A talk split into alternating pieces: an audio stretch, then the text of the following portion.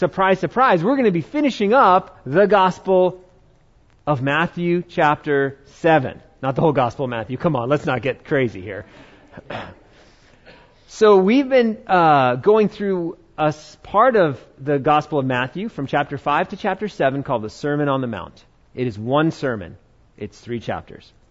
And today we are coming to the final messages of Jesus as he's closing up this message. Uh, I was kind of looking, I was wondering, how long have we been in the Gospel of Matthew? And we started in August of 2017. So we are coming up on one year uh, that we've been in the Gospel of Matthew. And we've been in the Sermon on the Mount, this message given by Jesus. We've been in that for eight months. For eight months, we've been looking at one sermon. And this is going to be an important fact in the course of today's study because the story that we're going to be talking about and what Jesus will be sharing, you must understand it comes at the end of a full message. It is not just its own statement by itself. And I think that's very important in understanding what we're going to be talking about. But, all that to say, boy, the picture on the bulletin and the picture on the screen. Photoshop is an amazing program, right? Because you can take anything and, you know, manipulate it and do all that stuff. And so, in studying and thinking about this well-known passage of scripture, I came across this image and I was like, yeah, okay, well, there you go. It's real. It's real. It's real.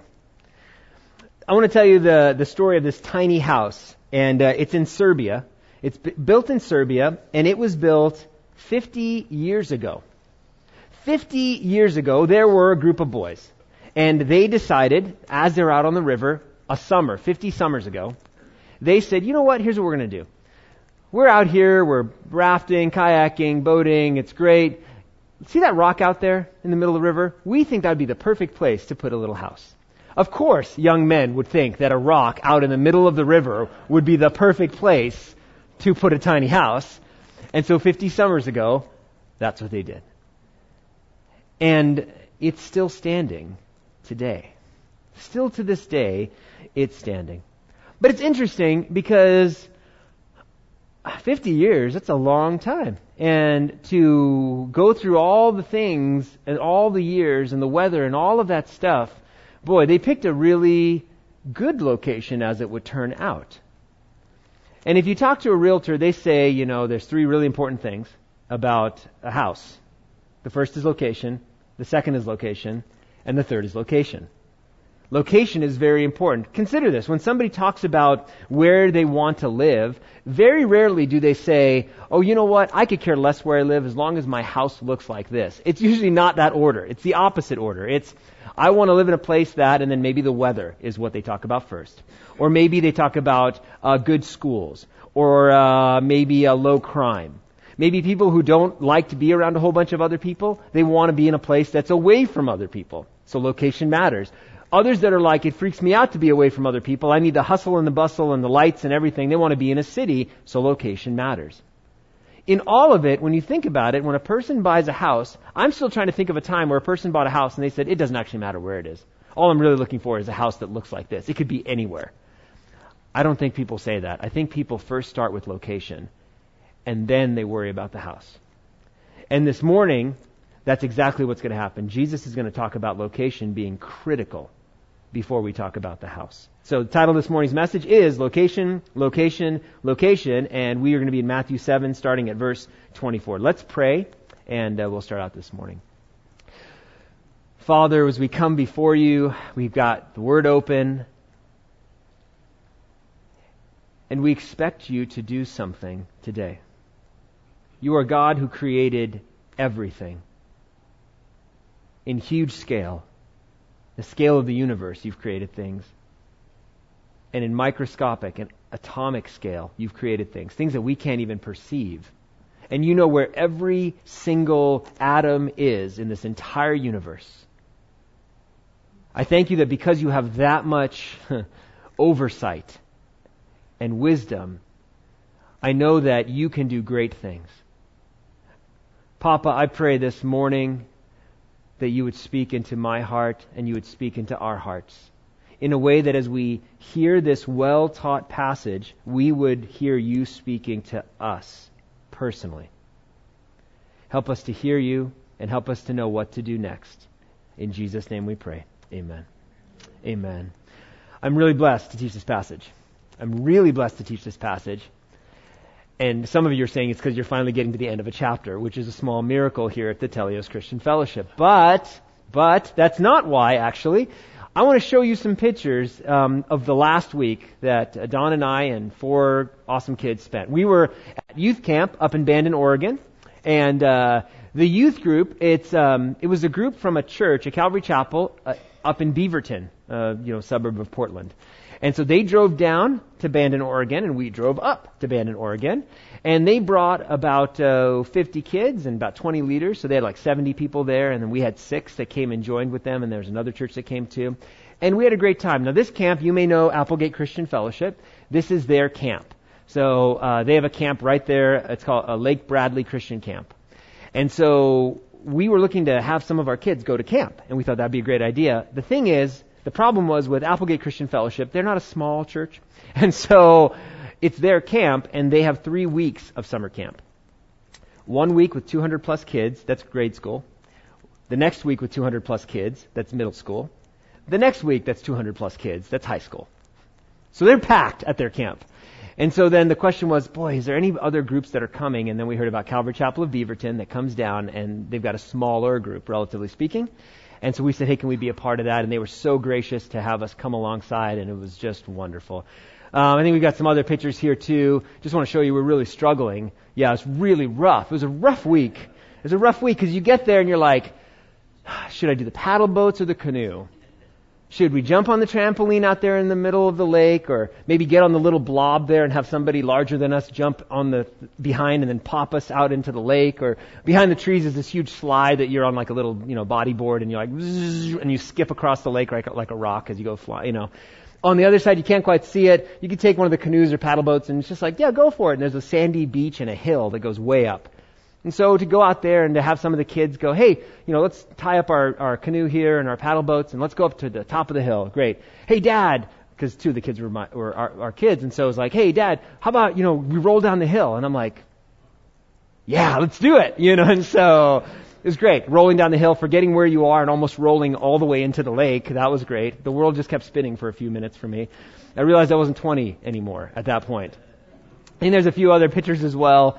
And uh, afterwards, we took those are the four kids that we had. We had Acacia and Xander and Jaya and Rebecca, and there's Dawn. And we we had some time afterwards because we were just just us, you know, getting back home. We stopped in Bandon and saw the lighthouse and just had a great time. The kids were great. Uh, our kids were great. You would have been so proud of them. And uh, they um, they were really growing in the Lord. Now let me show you some more pictures. Yeah, this was the so all the way to the right. There's Quantrell. He's one of the youth leaders. He's a junior high leader. God bless him. And uh, the kids are in our cabin. Xander's in the red shirt, and then uh, five other kids from Calvary Chapel Beaverton. And it was great. Got to be in a junior high boys cabin. Man, they asked the best questions. I mean, it's just great questions. What is eternity like? oh, what about kids when they die? I mean, if they do, they don't know Jesus, how does that work? And like, they were asking awesome questions. It was great. And then they said, hey, during free time, can we get together because we have some more questions? And can we invite some other people to come in because they had some questions too? I'm like, yeah, yes. It was great. It was wonderful. I want to show you this picture here. Yeah. So they had a, a, path that led from the camp. The camp's right on Lake Bradley, and then there's a 15 minute walk from the camp to the ocean. And so we, so what happened on the days that we were there, except the first day when we first got there, but every other day in the morning, it was required. You get up and there's like a morning devo, and then you go off to breakfast. Okay, so like morning devo is like at 7:30. Well, for the camp, there was a devo where one of the leaders said, "Hey, listen, we're going to do a beach devo." So if you want, you're going to have to get up at 6.30. We'll leave from this building at 6.30 and we'll walk uh, 15 minutes to the beach and we'll have a small Bible study and we'll have some music there on the beach and then we'll walk 15 minutes back just in time for the Devo that everybody has to be at at camp. And would you know it that like every day of the camp, you had like 20 kids at least that, I mean, these are kids now. Keep in mind, from 11 years old to 18 years old. Getting up early is not like number one, numero uno priority on their list, right? And to get there and to come to the cafeteria or the meeting hall where we're going to start walking and to see these kids ready to go because they want to go to something that they're not forced to do. So then the last day of camp, it's just a quick day. Friday was quick. You get up, you get up even earlier because you have to clean the cabins and then eat some breakfast, a quick Devo, everybody gets on the bus, everybody heads out to their back home. Well, we weren't going to do a morning Devo because the whole schedule was earlier on the last day. But then the kids wanted to go out again to the beach one more time before camp was over. On the last day of camp. Keep in mind, they're staying up. Like, there's night games that are going on till like 11 o'clock. Lights out is like 11.30. And it's like, listen, we, uh, we can't do the 6.30 walk to the beach. It's got to be earlier. 5.30 on the last morning of camp. And wouldn't you know it? As I get out there, there they are, 20 plus kids. Some had their sleeping bags over them and like, cause it's cold. The sun is not up.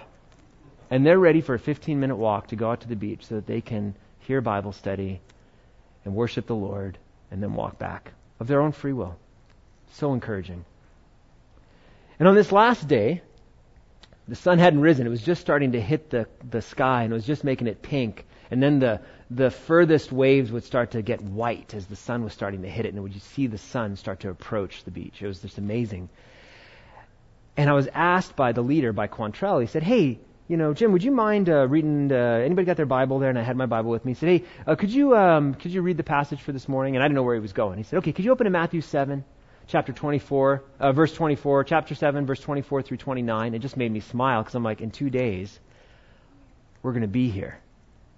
And so on the beach, just two days ago, I got to read this passage of Scripture. And the Lord was just going, Get excited. My word is real. My word is true. And so here we are. Matthew 7, 24 through 29. If you have your Bibles, follow along with me. Jesus speaking at the end of his sermon, Everyone then who hears these words of mine and does them will be like a wise man who built his house on the rock. And the rain fell, and the floods came, and the winds blew and beat on that house. But it did not fall, because it had been founded on the rock. Verse 26. And everyone who hears these words of mine and does not do them will be like a foolish man who built his house on the sand. And the rain fell, and the floods came, and the winds blew and beat against that house, and it fell, and great was the fall of it. And then concluding, these aren't words of Jesus, this was just the reaction of the people. Verse 28 And when Jesus finished these sayings, the crowds were astonished at his teaching, for he was teaching them as one who had authority and not as their scribes. Wow. It's such a simple story. It's such a simple story. In fact, as you're hearing this story, you're probably going, "Oh, that reminds me of um, that that song. Uh, wise man built his house upon a rock. Wise man built his house upon a rock. Feel free to join in. A wise man built his house upon a rock, and the rains came tumbling down, falling down. The rains came down and the came up. That's right. The rains came down and the floods came up. The rains came down and the floods came up, and the house on the rock stood firm. There it is. There it is. Thank you. Good job, team. Yay. Good. That's only verse one. Last service we had a baby that was here, and the baby was like, yeah. I was like, yeah. Baby was like, do verse 2. Verse 2, here's the quick version. Uh, the foolish man built his house upon the sand. The rains came down, floods came up, and the house on the sand fell flat, I think is how that goes. And then the third verse is, so go and go ahead and build your house upon the rock. And so maybe as you're hearing this message, you're going, "Oh, that's cool. This is the Bible verse that that that song um, that that that reminds me of that song." Well, just keep in mind the song is actually based off of these verses. It's the other way around. And so we're back to the source material for that song. And I'm sure there's lots of kids in church that have that sang that song. I know I sang that song for sure. So you start to think about this. I mean, just let's really think about this. I saw this picture of a house in Canada, built next to a river. This is not Photoshop. This is real. The river overflowed its banks. It looks like it's being carried by the river, but it's not being carried by the river. This little white house is standing firm. In fact, all the other houses in the neighborhood, the one next to it and the others, they're gone and it's still here. It survived this raging, overflowing, flooded river. And one was asked, hey, what's the deal? You know, how, how is this even standing? The house was built in 1950, and it said the owner at the time anchored the foundations down to the rock. And so when the water arrived, the foundations acted as sort of a dam. The house also survived a fire in 2002 as well. The house still stands. Huh. Where you build your house, location, location, location really matters. I mean, you can have an identical looking house built on a different foundation and it wouldn't have made it. Foundation matters. It really matters. Which then led me to the house that we are looking at, the tiny house in uh, Serbia on the river there. I want you to see what happens because it's on a river. This is that same house that's on the cover of your bulletin. And the rains came down and the floods came up. But the house on the rock stood firm because it's still standing. Yes, you'll lose a shingle here or there. May have to repaint it or restain it and do a couple things, but the house isn't going anywhere. There's something to be said about the foundation that you build a house upon. And I'm sure by now you realize the house Jesus is talking about is the house of your life. The house of your life can stand or fall, but it has actually very little to do with the house itself. It has everything to do with the foundation the house is built on. What is underneath the house is far more important than the house itself. Yet, don't we live in a world where it's like, external stuff is so important. Gotta look good. Hey, throw another coat of paint on the house. That's fine. But that's not what's going to keep your house when the flood comes. The paint, the extra paint, that perfect tint of color that you were looking for is not going to matter one ounce when the river overflows. You know, should we get the, should we get the 15 year shingles or should we get the 30 year shingles? When your house is half submerged, that's not the issue. But yet, a lot of wringing of hands and, oh, I don't know what I should, I should get this fine detail in this thing. And I think in the same way that people can get obsessed by their house and the small minutia of their house, what do you think? These drapes or these drapes? The flood's not going to care what your drapes are. What's going to matter is what your house is built on. And because we can live in a society that is so superficial, we can forget that the whole point of our life is not our life itself, but who our life is built on.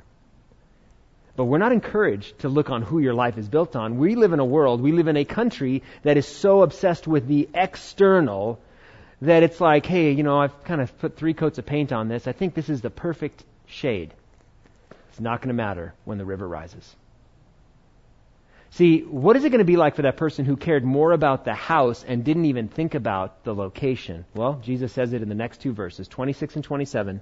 And everyone who hears these words of mine and does not do them will be like a foolish man who built his house on the sand. And the rain fell, and the floods came, and the winds blew and beat against that house, and it fell, and great was the fall of it. Okay, well, it doesn't take very long in this story. Even a child can understand, wait, I think I want my house to be built on a rock. Great. You get it. You get the point. The question is, what does that actually look like? What does that look like? Just because you understand what this passage says doesn't mean that you're doing it. And I think that's Jesus' point here. Jesus is saying that there's wisdom, and it's wisdom is living in the light of God's Word. Not the light of popular culture or what the latest fad is. No, if you want to build your life, your house on something solid, then you have to build it on something that will last longer than this short life. And you know what? Jesus is eternal. He has no beginning and he has no end. He's the guy who came, died, and dying is no big deal. People can die. Rose again like he said he was going to. Okay, I think I'm going to listen to that guy. I think I'm going to listen to the guy who predicted his death, burial, and resurrection and did it. I think I'm going to believe that guy. That's who's speaking right here. And Jesus says, who you built your house on matters. Will you build it on the Word of God and will you do it? If you do, your life will be sound and solid. Now,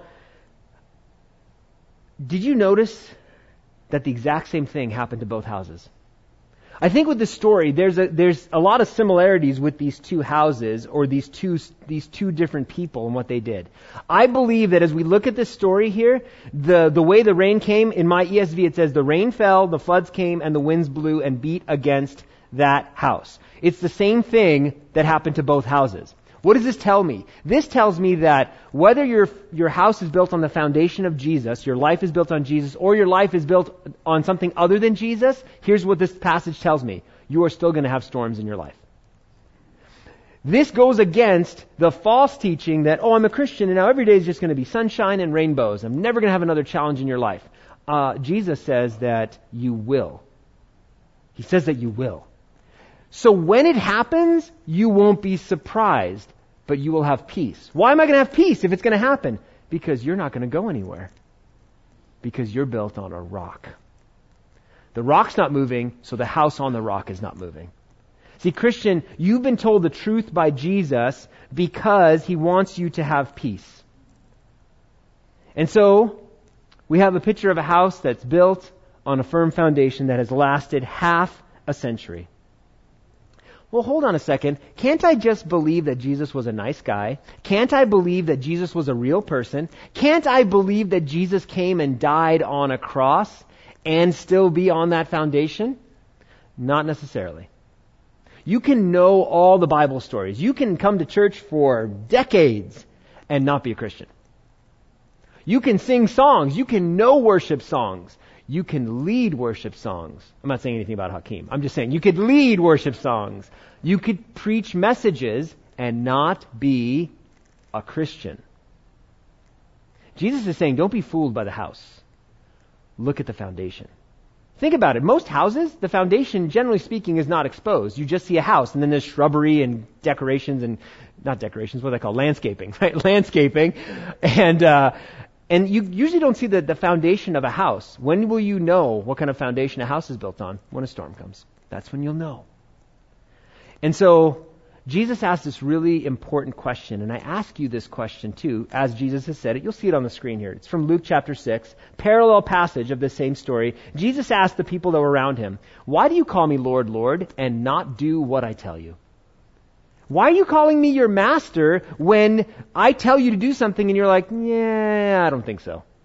It's a great question that Jesus asks. You shouldn't call Jesus your Lord if you don't do what he says.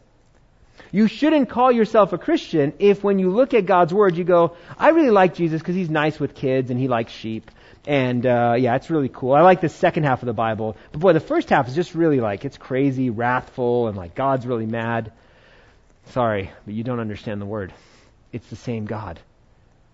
You know John 3:16, for God so loved the world that he sent his only son. Who sent Jesus to this earth? God did, God the Father. God hasn't changed. God loves people. And so Jesus is saying, why would you call me your master if you're not going to do what I've told you? And then he says, everyone who comes to me and hears my words and does them. That's the key. That is the key part of what Jesus is saying. Hearing is not enough. You can hear years of messages and never do what Jesus says. The person who hears and does them, I will show you what he is like. Jesus is going to tell a story in Luke. Here it is. Sounds familiar. He is like a man building a house who dug deep and laid the foundation on the rock. And when the flood arose and the stream broke against the house, uh, broke against the house and could not shake it because it had been well built. I'm going to show you a picture, and this is um, in Texas. Maybe hard to see. The house is down here in the bottom left of the picture. This neighborhood is right on the beach there. It's gone. Uh, this had happened, something similar happened, uh, there was uh, Hurricane Rita had happened earlier. And so then this house was rebuilt in 2005. And when it was rebuilt, it wasn't built the way it was built the first time. It was built differently. And this time, the owner, I think we have another picture we can put up too, built the house elevated, so it's, it's up on stilts, but that wouldn't have been enough because other houses nearby were also elevated. That's not why this house is still standing. I think we have another picture. This house is standing to this day neighborhood's been built around it, and I'm sure they've taken the model of building from this house because it goes down another 10 feet below. So it's 14 feet off the ground and 10 feet below, anchored down. The life that you live needs to be anchored on something solid. It needs to be on the solid Word of God. You know, I mean, one house and hundreds in the neighborhood are destroyed. I'm sure anybody else that built a house said, I want to know why yours is still standing. And this is the truth, Christian. When you go through a hard time and you withstand it, not because you're so awesome, but because Jesus is not moving, don't be surprised when people come up to you and they ask you this question How in the world did you get through that crazy, heartbreaking, painful situation? Your answer is not going to be, well, because my house is so awesome. It's not the house, it's the foundation. Jesus gets the credit. You know, the book of Proverbs talks about how important it is to have wisdom, knowing God's word and following God's word. Proverbs 24, 3 and 4. By wisdom a house is built, and by understanding it is established. It is anchored. By knowledge the rooms are filled with all precious and pleasant riches. And then Proverbs 9, 1, it says, Wisdom has built her house and has hewn her seven pillars. So, you want to be wise? You build your house on the rock. You want to be a fool, you build your house on the sand. Whoa, Jim, you're getting offensive. No, I'm just telling you the words Jesus just said. Jesus said it's like a man, a foolish man, who built his house on the sand. So, where you build, location, location, location is so important. I want to show you a picture of a house. I've got so many house pictures this morning. It's crazy. We're just going to get all the house pictures in one message. Here they are. All right. So, this, this picture right here, really nice house. And, uh, you know, they got the landscaping. What did I call it before? Decorations. You got the landscaping. It's painted and all that. And it's got like a red roof. Can't quite see it from here. Multiple story, uh, you know, a little under a million dollars. Uh, but at that point, who's counting, right? So, and it's, uh, in Malibu. And uh, let's look at an aerial view so you can see how close the beach is. So it's the house in the white, uh, right there, circled in the white, or circled in the white box. The beach is right there. So it's beachfront property. Amazing house. Now, we can go back to that first picture there as you're looking at this house. Looks solid. That house looks solid. But something has gone horribly wrong. And you're like, storm came, right? Storm probably came and just ripped the top of that thing off. No, no, no, actually no. It's still there. It's still there in the same location. Don't understand what what could have been wrong. Well, let me let me read you an article here. A dream beach house has turned into a nightmare for a couple. This beach house was being rented out. The couple lived in Missouri.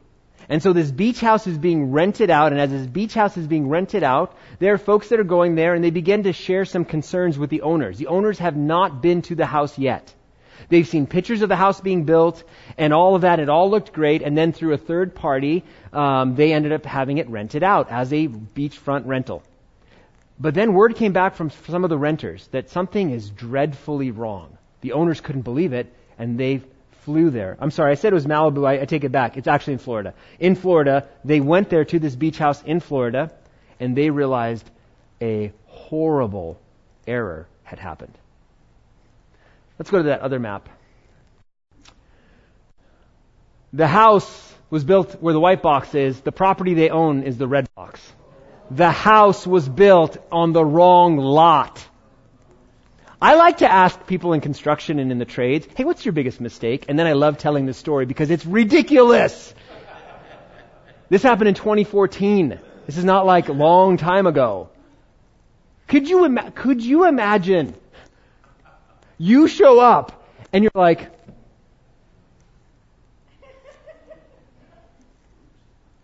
what? How do you sort this out? That's somebody else's property who also hasn't been there in a while. Could you imagine that person? They show up and they're like, who put a house on my property? Does location matter? Yes, location matters.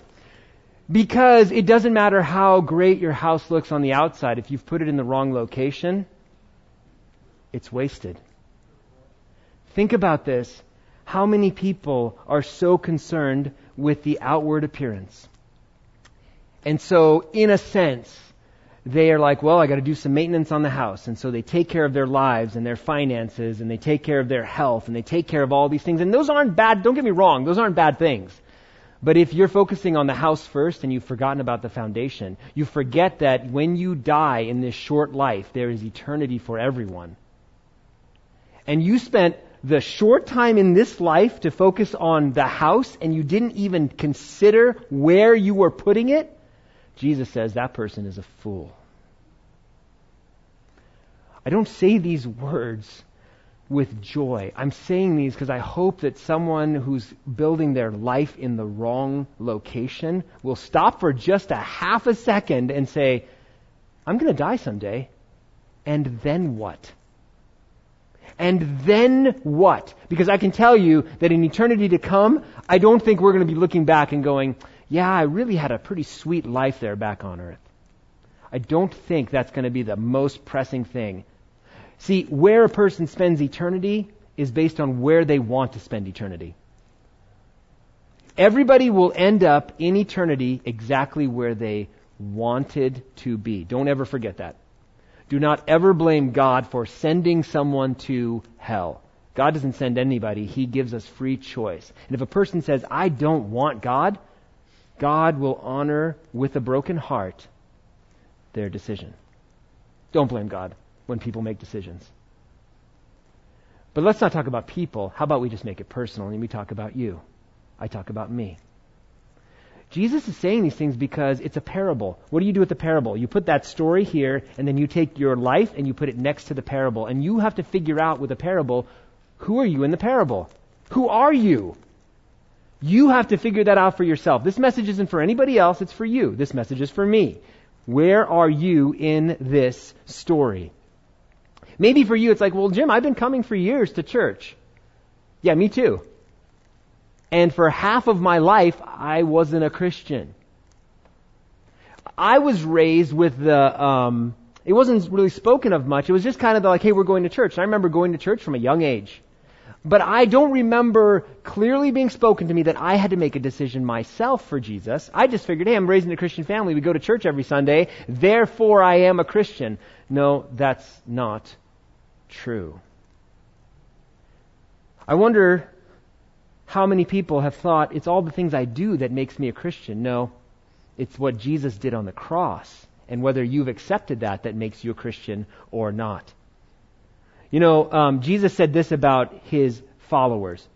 Sheep, not wolves, sheep. Here's what Jesus said, John 10:27. My sheep hear my voice, and I know them, and look at this, they follow me. Following is an action. You have to want to do it and then you do it.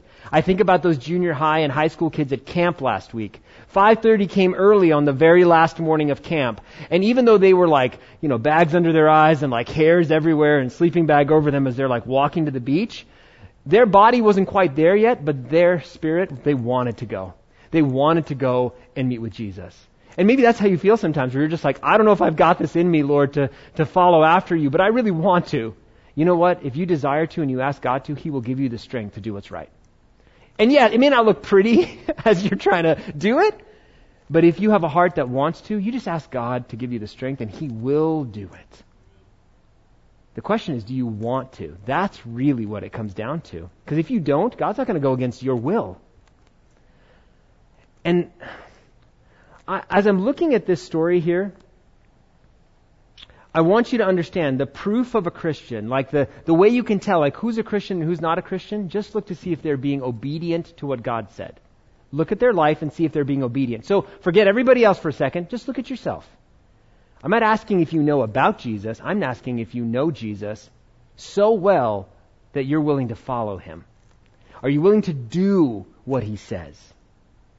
I want to show you some things. If, if you weren't here last week, um, we talked about obedience, and obedience is you don't obey God to be saved. You don't, I want to make that so clear. You're not obeying God so that you will be saved. The saved obey God. People who are saved want to obey God.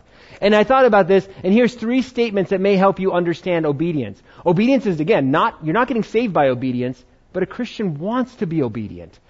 Obedience is the proof, not the means of salvation. Obedience is the evidence, not the earning of salvation. It's not like, God, I'm going to do a bunch of good things for you so the scales tip so that I earn salvation. Nope.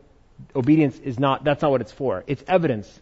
Here's the other one. Obedience is the confirmation, not the cost of salvation. The cost of salvation was paid by Jesus on the cross, not by you and I.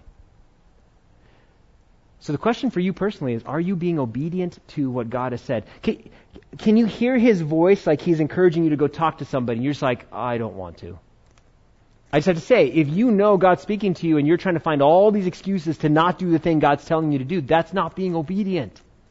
And it should grieve you, like it should break your heart. Another sign of a child of God is their heart is broken when they grieve God, when they do what He has not told them to do, or they're not doing the things He said to do. See, it's the difference between getting caught. Some people are sorry because they got caught. That's not what we're talking about. A child of God has sorrow because they have grieved the person who has never stopped loving them ever. Why would I do something against God who has only loved me from before I was created? And He has made a way for me and He has given me Jesus. Why would I do anything against Him? The child of God's heart is broken. I have to ask you the personal question Does your heart break when you break God's guidance and direction? Because if it doesn't, you may want to check your foundation. I'm not here to say whether you're saved or not. That's not my place. I'm just here to tell you what Jesus said. And if you're saying, hmm, yeah, I mean, I don't know, the Word of God, it's whatever, it's just a, it's just a, it's just a book. No, it's living, it's active, it's alive, it's God's words to you and to me. So, I think about people in this life. Some people are building some really awesome houses, and what I mean is their lives. They're building some really awesome houses that look great, but it may not be on anything except sand. So, question When is the storm coming? You know, can I get a weather forecast? Like, are we saying like three days out, five days out, a year out? Well, when this when this when this uh, passage is taught, and I've taught it this way too. Like you know, if you're just kind of looking at this just section and you're forgetting that it's the end of a message, you can look at it and go, hey, storms come in life, and as storms come in life, you stick to Jesus and you trust Him, you're a believer, and the storms will come and the storms will go, but you will still be standing because you're built on a rock. Now, do I believe that that is a true statement in the Word of God? Absolutely. Totally believe that's a true statement. But I don't think that's the primary thing that Jesus is trying to get across here. Because the verses we read just before, last Sunday, do you remember what Jesus said? Jesus said that on the last day, on the last day, people will come to Jesus and say, Lord, Lord, didn't we sing in your name? Didn't we do miracles? Didn't we do amazing things for you? Didn't we prophesy? People are going to come to Jesus on some last day and Jesus is going to say this to them I never knew you. Those people will have a house that looks so good on the outside, and, and it's going to be full of a lot of religious things. Maybe it'll have a lot of church going, or Bible teaching, or camp going, or volunteering, or donation giving.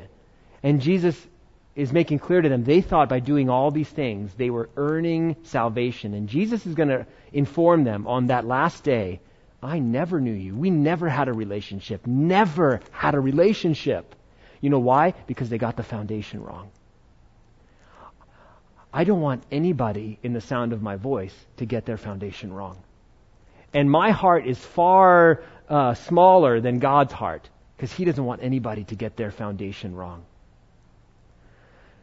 the day that Jesus is talking about here, when he talks about the house and the flood and all that coming, he, what, what flood? What is this flood that's coming or this great storm that's coming? There's a judgment day for every human being. And on that day, every person is going to have to answer to the judge, to God. And here's the truth I know that I have wronged God, I have wronged others, I, I know that I'm not perfect. And so when I, when Jim comes before God, the judge, the judge is going to re, is going to inform me of all the things that I am guilty of. And you know what? He's going to be 100% right. And then comes the verdict where I'm going to have to pay for all the things that I've done wrong in this life. And at that point, well, I guess the storm washes Jim away. Oh, wait. Because next to me is my advocate, Jesus, the Son. He's the son of the judge. That's pretty convenient. And he says, Judge, Dad, everything you've read about Jim is right. He is guilty. He has done those things. He has wronged you. And yes, there must be a payment. But I've paid for it for him.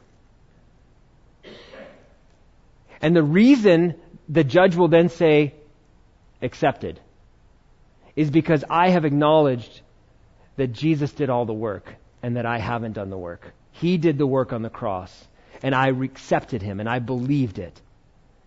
And so then I can build a house on a solid foundation, and I'm not afraid of going before the judge. I don't have this fear of, oh no, how's it going to turn out? Honestly, I'm going to tell you this. You're going to, at some point in time, breathe your last breath, and in the next instant, you're going to see God face to face.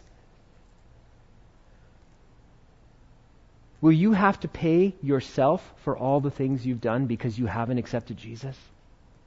Because that's the only other alternative. Either you pay for everything and you can't.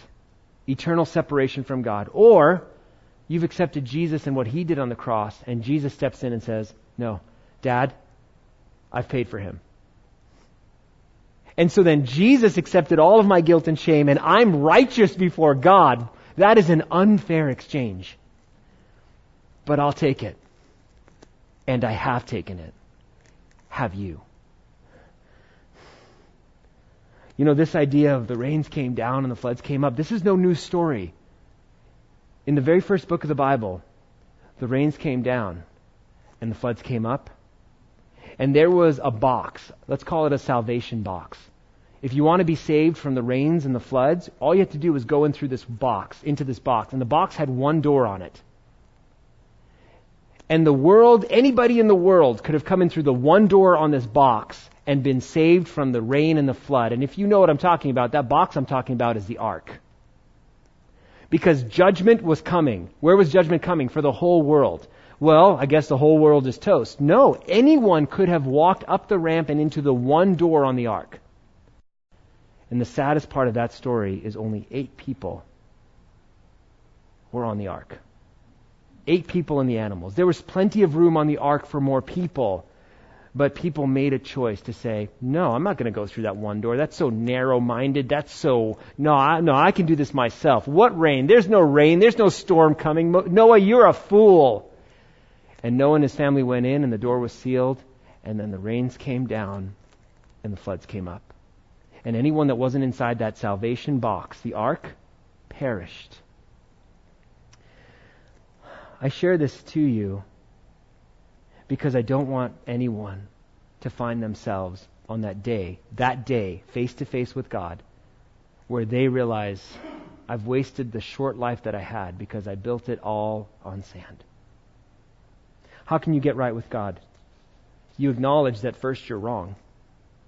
And second, you acknowledge that you accept what Jesus did for you on the cross. You humble yourself. You can't be saved be a Christian and have that pride.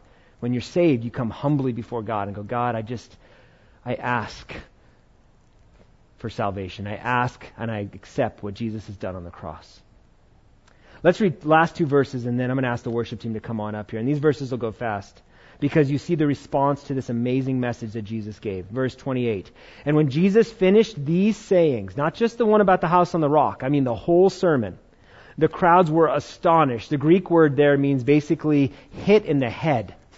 Like their minds were blown. Their minds were, because they're listening to a guy speak in such a way. Look at this, verse 29. For he was teaching them as one who had authority and not as their scribes. These are the scribes would say, hey, this other scribe said, or Abraham said, or this person said. Jesus comes to these people and he gives a message and he says, You have heard it said in the Old Testament, but I say to you. I say to you, who is this guy that he's speaking? He's not speaking for God, he's speaking as God. The people recognized at the end of Jesus' message, this guy is saying things as God himself. And their minds were blown because they're going, God is here with us. Do you recognize that Jesus is God? He's not some nice guy. He's God. And when you realize the authority with which Jesus speaks, it should make you go, listen, I don't necessarily like what you're saying, but I recognize who you are, and you're an authority way above me, Jesus, and I will do what you have said. You want to be obedient. Church, let's bow our heads for just a moment. Worship team's going to come on up. Jesus didn't waste any words in this sermon. He could have left out this story about the house on the rock and the house on the sand. He could have just ended it a few verses early. But Jesus doesn't waste words, which means that his final closing parable is important. I would even say that his final parable is summarizing a lot of the three chapters we've been reading over the last eight months. If you get the foundation wrong, doesn't matter how nice the house is. Hey, let's bow our heads and close our eyes just for a second. You are not being condemned by God. You are being told in God's Word by Jesus, as He spoke it, that you might be on the wrong path. I think that's a loving God who would warn people. I think an unloving God doesn't tell anybody they're on the wrong path. I think it's a loving God who would actually tell people and then would tell them how to get on the right foundation. I want you to recognize this morning God loves you. That's why He warns you. And so if you've been hearing the message and you're saying, I don't know that I'm a Christian. Well, do you want to be? Because if you want to be, I'm going to tell you this morning, God will accept you as His child. And no one will take you out of His hand. No storm will take your house away from the rock because the rock is holding on to you. As we have our heads bowed and our eyes closed, if you've been hearing the message today, you realize that you need Jesus and you want Jesus. You want him to be your foundation. Then I would ask that you would raise your hand. Is there anybody in here this morning? I see your hand. God bless you. Is there anyone else? Is there anyone else? I see your hand. God bless you. God bless you. Is there anyone else? I see your hand. God bless you. You can put your hands down. Pray this prayer to Jesus who loves you. Loves you. Pray something like this to him Jesus, I need you. I want to build my life on the rock. I am wrong. You are right. I believe, Jesus, you died for me, and I believe you rose from the dead for me. I believe, Jesus, that you are God. And Jesus, I accept you as my rock, my Savior, my Master. Jesus, I love you. Hmm. Father, we thank you for your work this day. And for those who have raised their hand and made a commitment to you, it is just the beginning. And yes, the rains will come, and yes, the storms will come, and yes, the river will rise, but their house will not be moved. They may lose a few things that they didn't need off the front porch, and maybe a few shingles will come off, but the house isn't going anywhere. I pray for each one of them that when the challenges of this life come, that they would remember where they are built on Jesus. I thank you, Jesus, that you didn't want to spend eternity without them, so you came and you died for them. How great you are. We love you, Jesus. In your name we pray. Amen. Amen. Hey, if you ask Jesus into your heart, it's the biggest decision of your life. It's an eternal decision. This is no small thing. There's no bigger decision you'll make in your life. If you did, please let somebody know. There'll be a few people standing over here love to pray with you. If there's others that you came with, please let them know. But don't leave here without telling somebody. You can't keep the greatest decision of your life a secret. Okay? So tell somebody for sure. Hey, let's stand if you're able to. Let's stand. Let's sing a closing song to our Lord. He's our firm foundation. God bless you.